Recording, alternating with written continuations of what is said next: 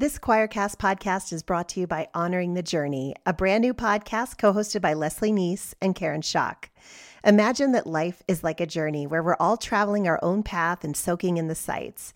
Then imagine someone taking you gently by the hand and showing you a little bit of the path that they're traveling. You learn from them, see the sights that they see from their perspective, and then you jump back on your own path tucking beautiful pieces of their journey in your heart with you. A life journey is so beautiful, and even more so when we get to hear from the perspectives of others who may see things differently, believe things differently, and even experience their journey in a different way. Let's honor these powerful journeys together and see how our hearts and lives expand as we journey together. Subscribe today to Honoring the Journey with Leslie Neese and Karen Schock.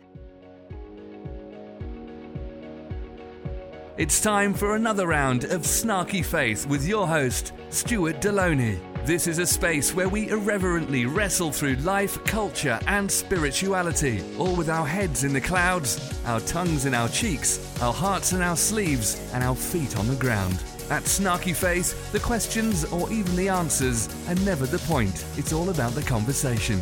So here's your host, Stuart Delony. Welcome back to Snarky Faith. I'm Stuart Delony, your guide through the wilderness of spiritually disenfranchised radio. Had enough of the insanity in Christianity? Well, you've come to the right place. We're here on a quest for a sane, grounded faith that aims to make the world better in real, tangible ways. We're not afraid to call out the religious BS or to look for better pathways forward. If your conversations about faith require a heavy dose of sarcasm, and even a bit of this, then welcome home. You can find this and all past episodes at snarkyfaith.com or wherever else you listen to podcasts. We're here, we're there, we're practically everywhere. Just look for Snarky Faith. Well, welcome, welcome to the show. And I've got to go ahead and start the show off uh, being a little honest with all of you out there. I have not wanted to do this show. And I've been dragging my feet on it for quite a while. Uh, ever have those situations where you know you need to do something, but you also feel like it's loaded and heavy and you procrastinate and you find reasons to not do it? And no, no, no. And this is, it probably ends up sounding like I don't want to actually do a show for you guys. No, it, what I'm going to talk about at the beginning is the thing that I've been procrastinating in my soul, dealing with and thinking about. And yeah, I just have not wanted to talk about it. I haven't really wanted to deal with 2024. um, and it's been a messy start to to 2024 for sure. Um, if any of you uh, have, do people still have newspapers? I don't know. If you ever, if you look in the news, if you look in the news, social media, online, uh, I, I, and many people are are stepping into this year and dipping into it with a sense of trepidation and uncertainty about what is on the horizons and and I speak from this. We'll just kind of funnel this down. Um, anyone paying attention to the political landscape? Yeah, yeah. With Trump's re resurgence and Christian nationalism seemingly cemented now as a permanent fixture, the horizon looks a bit bleak, to say the least. Um, and it feels like the sands of times are shifting, and I find myself questioning the direction and sanity of a lot uh, of folks in our country. But this isn't simply about Trump. I um, this is the part that I guess I've been psychologically uh, uh, delaying unpacking with you guys. But uh, this this is something that happened like right at the end of last year, and and I want to really try to make sure I don't make this about myself, even though my feelings are my own about it. But the news impacted other people as well. Um, I had, I had, I, ha- I hate saying this in the past since I had a friend that someone I thought I knew, um, he was a pastor and um, someone that I'd, I'd spent time with more in the past. And hung out together, shared laughter with. Hell, I even had Thanksgiving dinner with this guy and his family. And towards the end of last year, like right towards the end of last year, I, I started hearing some stuff uh, that my friend was a was a fraud. He was an imposter that was hiding behind faith and ministry. A person. When I first started hearing stuff, I reached out to him, and I'm not looking to dox anybody on this. I'm just looking to unpack this because we talk about messed up stuff in the church here. We talk about people that say one thing and do another. We talk about predators in the pulpit. And uh, one of those people was someone that I called friend. Towards the end of last year, I started hearing some stuff online a little bit about my friend's uh, certifications and and schooling and all this stuff being false. Reached out, didn't hear anything, and as I started kind of digging into it and hearing from other people, it, it just started getting more and more insidious than simply not having the right accreditation, certification, um, or even transcripts. What had happened, and, and I know this has happened in so many other places and created so much trauma, is that pastors do bad things and they lie and then they try to cover it up my friend had had woven a web of lives that I never saw. Faked credentials, manipulated trust, abused his position of authority. And those are the kind of things that I know I rage about here on the show and, and talk about how horrible they are. And this was someone that I knew. And when I heard about this and I heard about abuse this it just really really shook me to my core. And my friend is someone that i haven't really hung out with in a few years but we would check in on every once in a while on zoom or or via email or messenger and i just thought everything was normal. Um, but i had a friend that was a predator And you all know, I know a lot of you that listen to the show know that I have a moral aversion to this kind of trauma, church trauma, um, the kind of pain that gets inflicted upon the faithful, and and ends up being this disgusting. I feel like it's like a cloak of malevolence that that people in power oftentimes wear. It's it, it's and and I, like, for me, was having to process through all of this, going, oh my gosh, I feel betrayed. I feel, all, I feel bad about all of this. But at the same time, I was trying to juggle through and understand what was happening to everybody else because I know many other people were hurt a lot more than I was, who is what just felt hoodwinked um, and a betrayal of trust. situations like this are a stain on on the fabric of organized religion and we condemn it here on this show but i'm just kind of left oftentimes uh, wondering should i have seen something? What could i have done? And i i, I was, was just unaware of any of it and then here i am here confronted with the harsh reality that even with my guard up usually and my bs filter set to high uh, i didn't see it and it's a disheartening and humbling experience, to say the least. And it's a situation that forces us to grapple with the idea that we may never fully protect ourselves from those who would abuse our faith for gain. And then to make matters worse, as as I'm digging and talking to people and finding out this web of deception and lies, my um, my friend killed himself before the new year too, and that's also devastating. It's like it's devastating for justice. It's it's devastating for for those that'll never get answers. It's also devastating that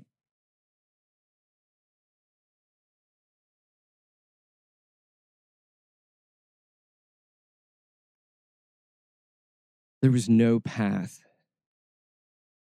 There was no path in his mind back to the living world. And I have to reconcile that he was a monster to people. And it's also weird knowing that he was also a friend. And it's a talk I've not wanted to have because when I sit behind this microphone and talk and plan shows and things, I like to try to have answers to things. And in this situation, I am at a place where I'm saying, I don't know how to handle this. I don't know what I'm doing as I'm navigating into this new year. And I know there are many of you out there that have been through trauma and been hurt and abused, and this is awful. I've been on the receiving end of it in different ways as well too, but this is just awful. It's just disgusting and it is terrible that that churches end up being a safe haven for people that are predators.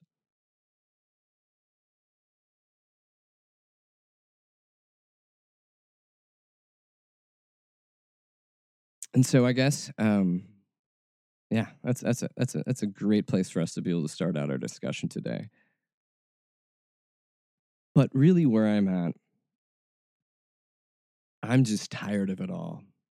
I'm tired of a faith that claims to be about loving others and loving your neighbors and loving your enemies, and a faith that proclaims morality and goodness and having the ear in favor of God.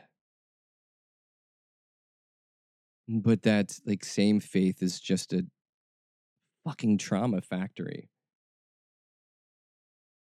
And i get i get tired of people over spiritualizing these situations by saying like oh yeah you know that's how the devil works. No no no that's just how sucky people operate.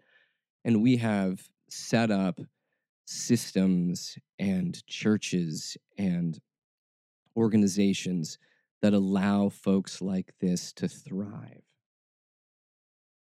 and the fact that we have established churches and organizations like this and that they are fertile grounds for those that prey on the weak.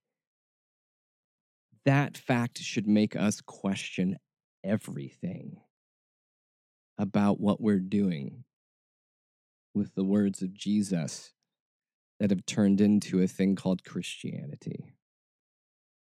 And in America today, as we see politics moving in weird and disgusting ways, and Christianity moving along with it in weird and equally disgusting ways, there has to be something better. There has to be a better way out of this. And and no, I because I, I, I get I get emails from people listen, listeners on the show asking like, well, can you find me a good church in this area? Can you find me a good place in this area? And I, I'm I don't have answers for that anymore. I don't have answers for that anymore, but I do know for those of us that do care about the teachings of Jesus, the way of Christ, of moving out self sacrificially to help others to make this world a better place, for those of us that care about that, we must keep going. And in this situation, it my, my heart breaks for the people that were abused and hurt. And I wish I would have known, but I wasn't in that community and I didn't see any of those things. And I, I, I just didn't see it. But at the same time, I have to tell myself I, I need to continue to be vigilant and awake. And I believe we all do as we move forward. Protecting those that need to be protected giving grace and mercy to those that need grace and mercy, and keeping an eye out for the wolves amongst the sheep. That, that is what I continue to push towards. And that that was a heavy start. That's a heavy start. That's a heavy start for where we're going to go. Um, but here's what I'll tell you. Moving into our show today, what we're going to do, uh, we're going to talk about some bad news. No, no, let me stop that. I'm going to switch it up. We're going to talk about some good news. Then we're going to make fun, like we always do, uh, the Christian crazy of some of the bad news in the world. And then, then for our last bit, I'm starting a new little series here on the show where we're going to be talking through different forms of Christianese and dissecting them and finding out where's the BS and where is the goodness in those words. So, you up for it? You ready for it? I think so. So, let's go ahead then and start with some heavenly good news. This is absolutely beautiful. And it's going to come from a source that you don't expect. Anyone want to hear from a Texas state representative? No, stick with me, stick with me. This is James Talarico.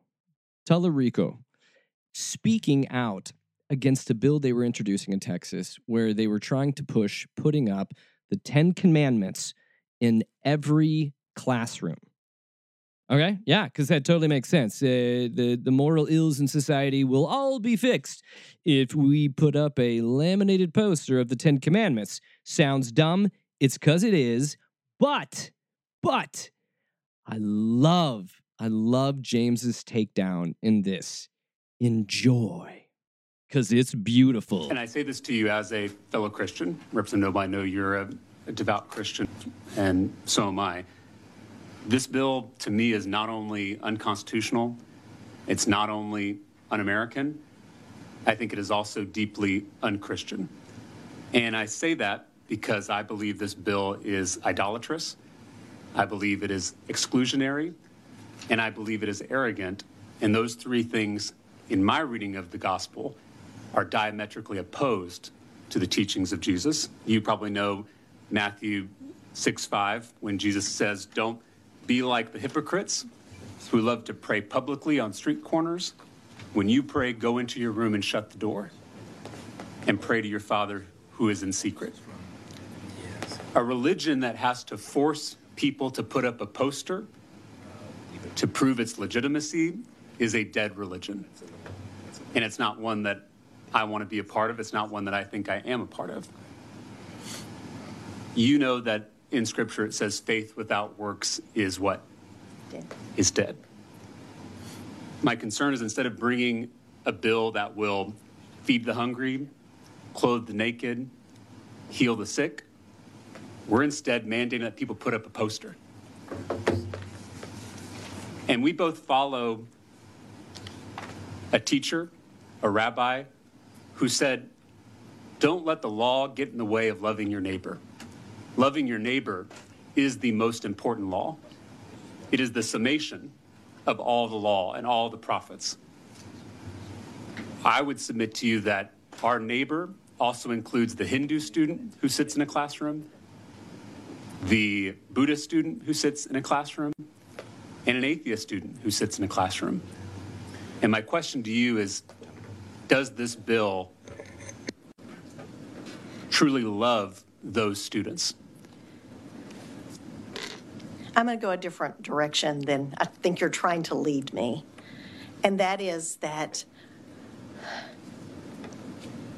a very great wrong was done in our classrooms with that 1980 um, decision. Every time on this committee um, that we try to teach students values like empathy or kindness, we're told we can't because that's the parents' role.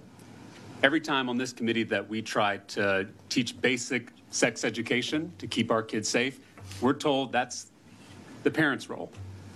But now you're putting religious commandments, literal commandments, in our classrooms, and you're saying that's the state's role. Why is that not the parents' role?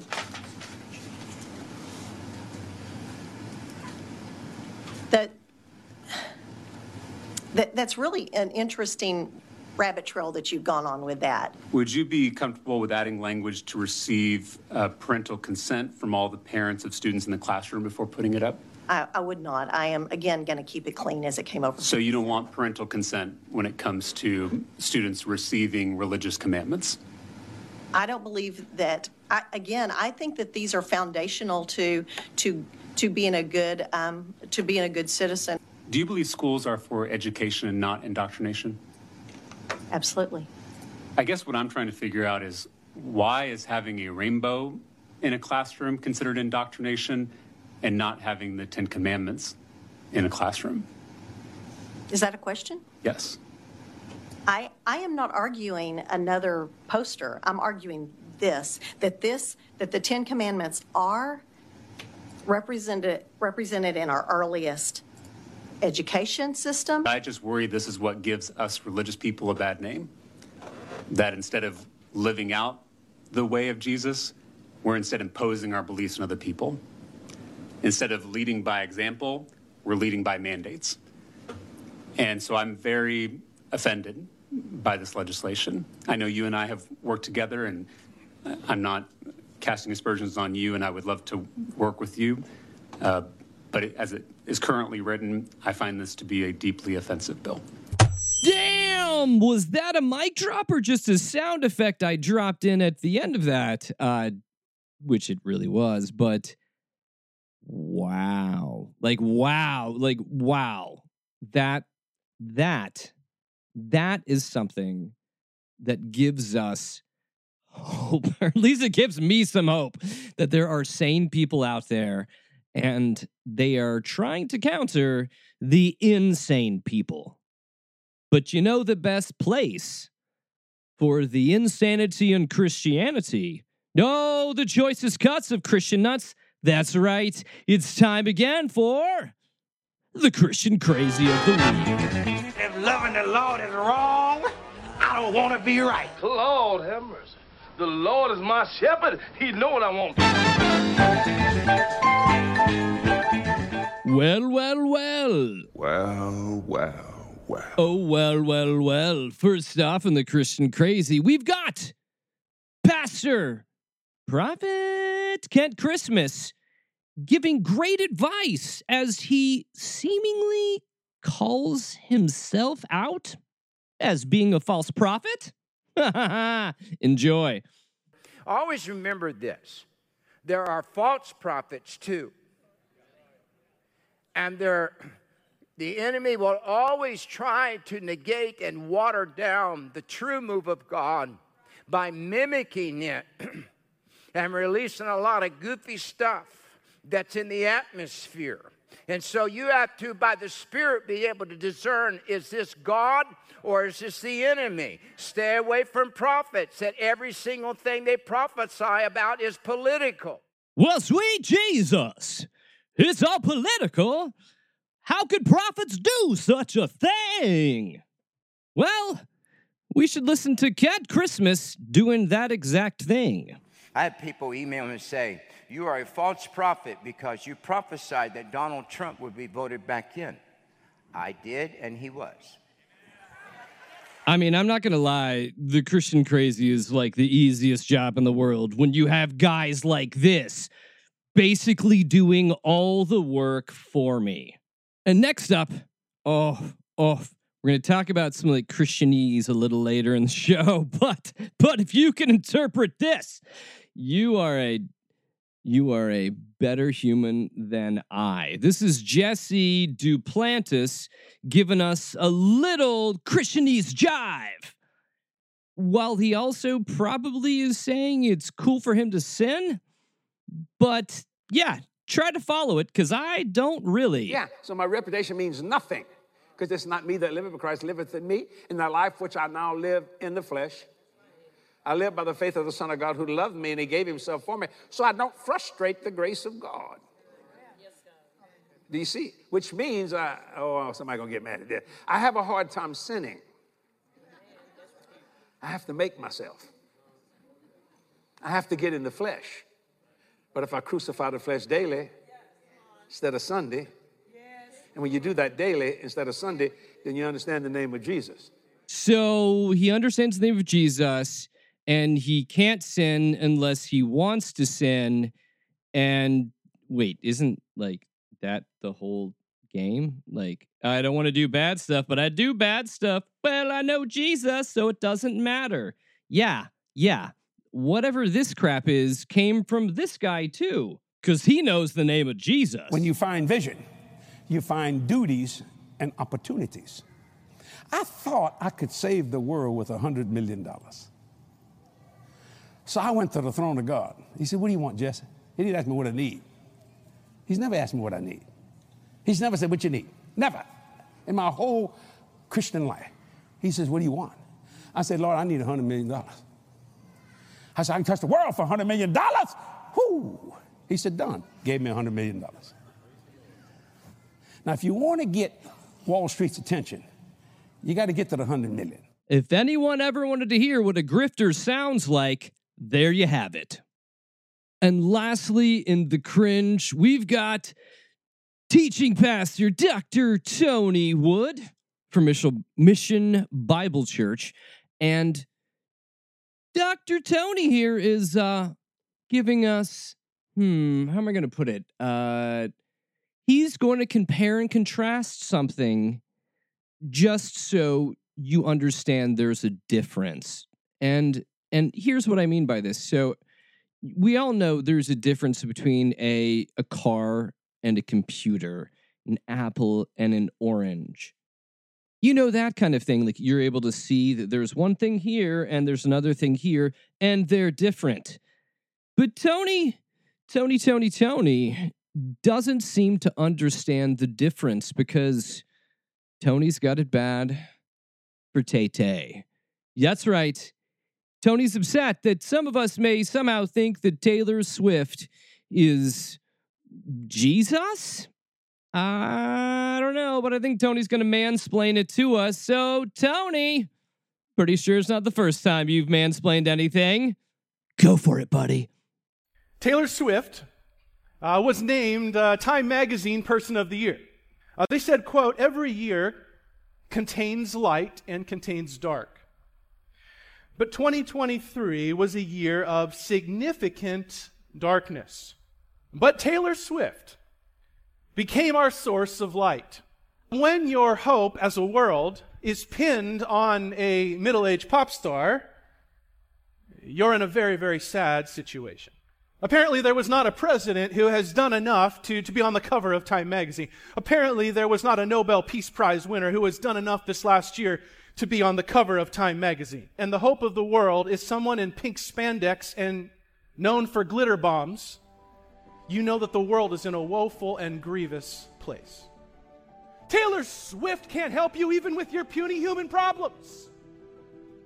She can't help you with the aches in your back. She can't help you with the family distress. She can't help you with the finances. Well, maybe she could, but she ain't going to. But she certainly can't help you with your eternal ones. The fact that you and I are dead sinners and we stand before a holy God and there is no entrance into that heaven, and Taylor Swift can never lay her body over that chasm, allowing us to walk over it to get into the graces of a mighty God. There is only one who ever could, and his name is Jesus. So, bonus points right out the gate for pronouncing Jesus' name in the correct evangelical vernacular. Jesus!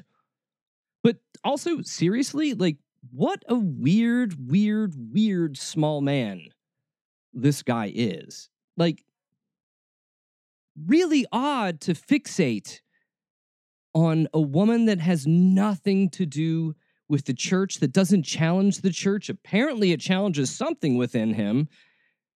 And maybe it's just a challenge to their church's core values of, I don't know, what, like misogyny, bigotry, and all that worship of the patriarchy. I mean, this isn't a Barbie movie here. I'm not preaching that. But I'm saying is, why in the world would you compare Jesus to Taylor Swift? They're two different things, and they can both exist in the same universe. But somehow her existence challenges, as we've seen in the news, and conservatives losing their minds over Taylor Swift showing up to a football game. Somehow, a woman makes them sweat, makes them nervous, makes them worried that, oh no, is this what happens when we allow women to actually be humans? Oh, we got to do away with that. That's just not Christian. Ho! Hey, you said it, not me, buddy. You said it with the altar call music on, which means you really, really mean it. Yeah, this is just sad. Sad, sad, sad. That the only wood Tony's sporting is in his last name. And lastly, lastly, I bring you the best of the worst for your Christian cringe of the week. So, uh, a show of hands out there. Uh, anyone, anyone in the mood to throw up in your mouth? Oh, you, you, you. Oh, that's great. Glad we had so many hands. Because you're going to need them to grab the little bag because the throw up's going to be more than your mouth can handle. This is cringy. This is disgusting. And I'm only going to give you a bit of it because, again, I don't want you to make a mess all over yourselves because, heck, I don't know where you're at. Maybe you're on a plane. Maybe you're in a taxi. Maybe you're at work. And that would just be irresponsible of me and really embarrassing for you. And I love you, so I won't do that. You've been warned. Here's your Christian cringe of the week. Christian cringe. No, God, please, no, no. And on June 14th, 1946, God looked down on his planned paradise and said, I need a caretaker. So God gave us Trump. God said, I need somebody willing to get up before dawn, fix this country, work all day, fight the Marxists, eat supper, then go to the Oval Office and stay past midnight at a meeting of the heads of state. So God made Trump. I need somebody with arms, strong enough to rustle the deep state, and yet gentle enough to deliver his own grandchild.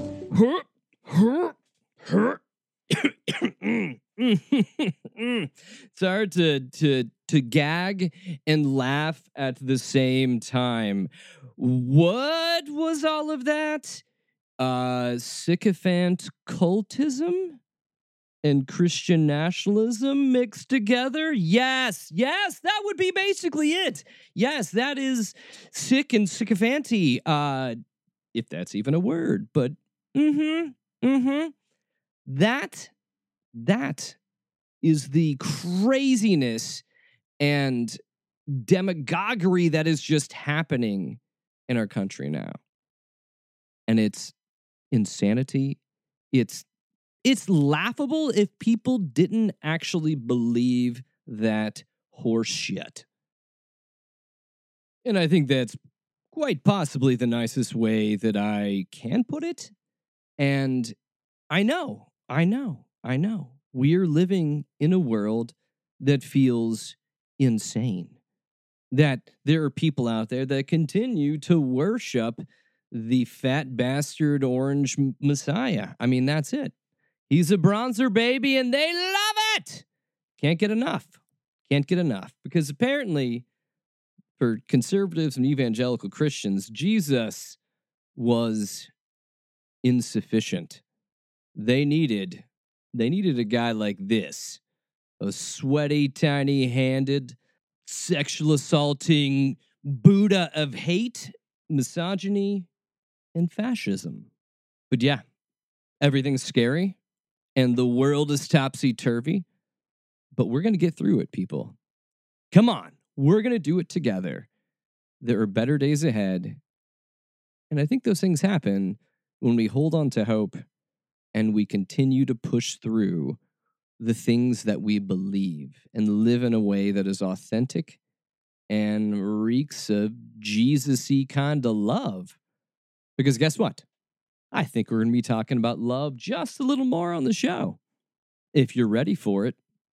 And if you're not, oops, you're still going to get it. So enjoy or don't. Welcome to the Gospel According to Snark, where we unravel the rich tapestry of Christianese, threading our way through the buzzwords that have buzzed a little too loudly and a little too empty in our ears. This is a new series we're going to be doing this year on the show. And today we're starting with a heavyweight love. Yes, love. The crown jewel of Christian virtues. The cornerstone of every Sunday sermon, and yet perhaps the most misunderstood and misused word in the Christian lexicon. That's right, I said it. We're going to do a dive into love. What the heck is it? So let's go. First, let's hop in and unearth the authentic, raw, unpolished gem of love as it was meant to be. In the original Greek text of the New Testament, we encounter four distinct flavors of love agape, eros, philia, and storge. But it's agape, the unconditional, self sacrificing love that truly anchors the Christian understanding of love. It's the kind of love that isn't about feeling good or comfortable. It's not even about reciprocity. It's about willing, willing the absolute best for the other, even and especially when it costs you. This love, this love is radical. It's countercultural. It's the Good Samaritan bending down in the dirt to tend to its enemy. It's Jesus washing the feet of his betrayer. That's the love that we're talking about here. A love that doesn't just feel, but acts. A love that doesn't count the cost. Not a love of tacos, but a deep love that is committed to others around us. Now let's look at it today. Fast forward a couple millennia, and what do we have? Love this rich, robust, all encompassing action has been diluted to a mere shadow of its former self. It's becoming a buzzword on bumper stickers. Love is all you need. It's the non committal sign at the end of an email much love. It's the abstract feel good vibe we get from a cozy Sunday sermon that really never challenges us, never pushes us out of the comfort zone. This modern, sanitized version of love is easy, it's convenient, it's safe, it's on the Lifetime channel. And really doesn't cost us much of anything.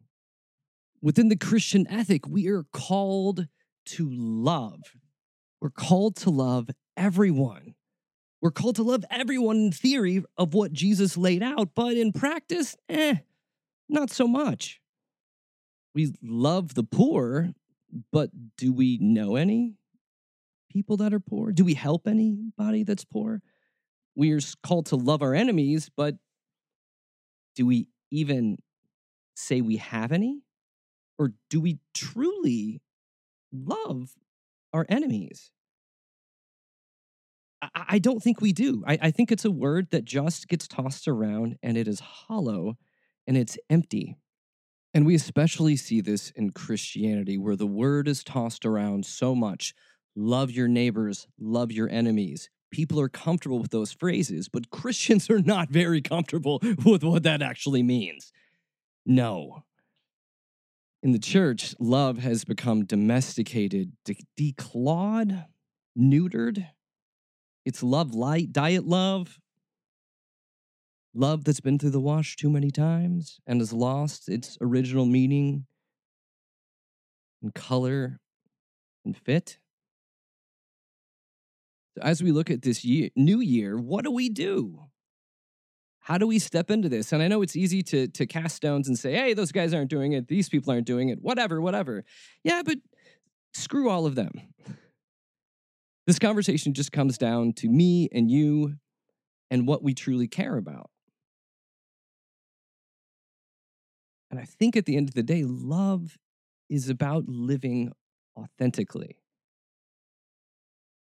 And how do we reclaim this radical, scandalous love in a world that desperately needs it but hardly understands it? I think we have to start by getting real. We have to embrace love as a verb, an action word, and not just a feeling. We need to have a love that acts, a love that moves, a love that steps into the mess and complexity of human life. And like I mentioned before in the show, in the messiness of real human relationships. And that love in those messy situations chooses to act for the good of the other, other every single time. We embody this love and the everyday small choices that we make, choosing to listen, like to really listen to somebody with a different viewpoint. And, and getting rid of that need to win an argument in order to understand someone else and affirm their humanity. It's about choosing to give not just from our excesses, but also from our substance. Sacrificing something we love for someone we're called to love. It's choosing to stand up, to speak out, and to step in where we see injustice, even and especially when it's uncomfortable and inconvenient and costly. And in the insanity of the world today, this kind of love is not just nice, it's necessary.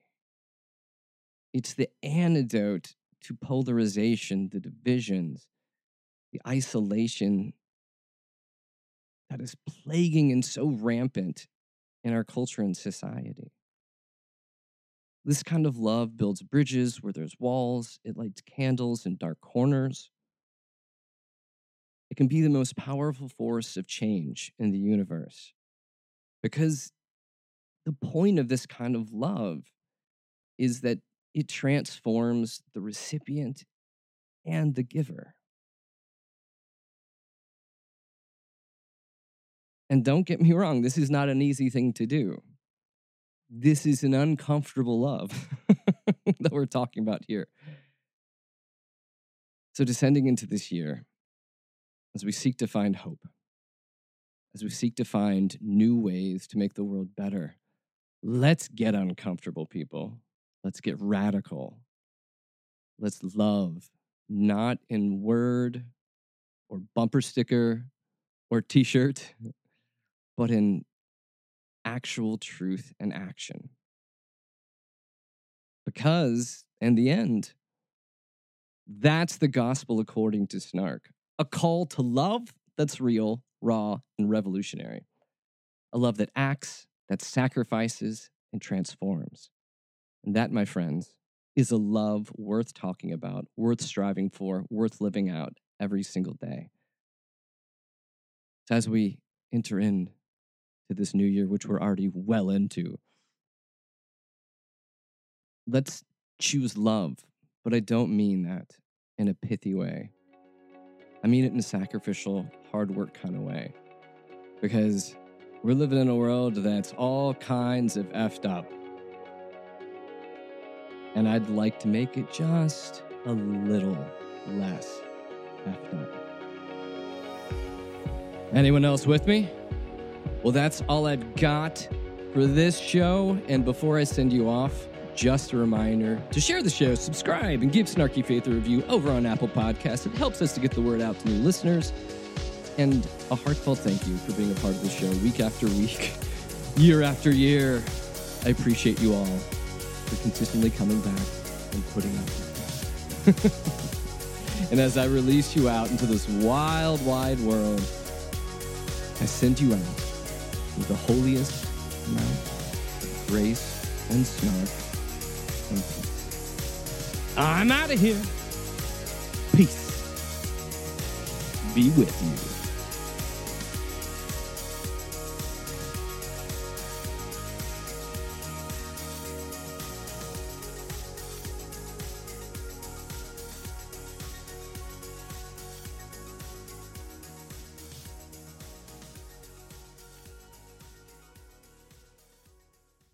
This Quoircast podcast is brought to you by The Wages of Grace, a novel by Brandon Dragon. What is the worst thing a person could do to you that you could still forgive? The Wages of Grace is the story of two immigrant brothers, Thierry and Marty Larocque. Driven apart by a shocking event in their past that still haunts them into their old age. Thierry and Hope were the fairy tale couple, but while he was away fighting in the Second World War, Hope died in the most suspect of circumstances, and the last person to see her alive was Thierry's older brother, Marty. For decades, Thierry has wrestled with the thought that his older brother is responsible for the loss of his one true love, and now the brothers find their fates intertwined once more. This novel begs the question is there any chasm that forgiveness cannot cross? And is there any wound that grace cannot heal? The Wages of Grace is available on Amazon, Audible, and everywhere books are sold.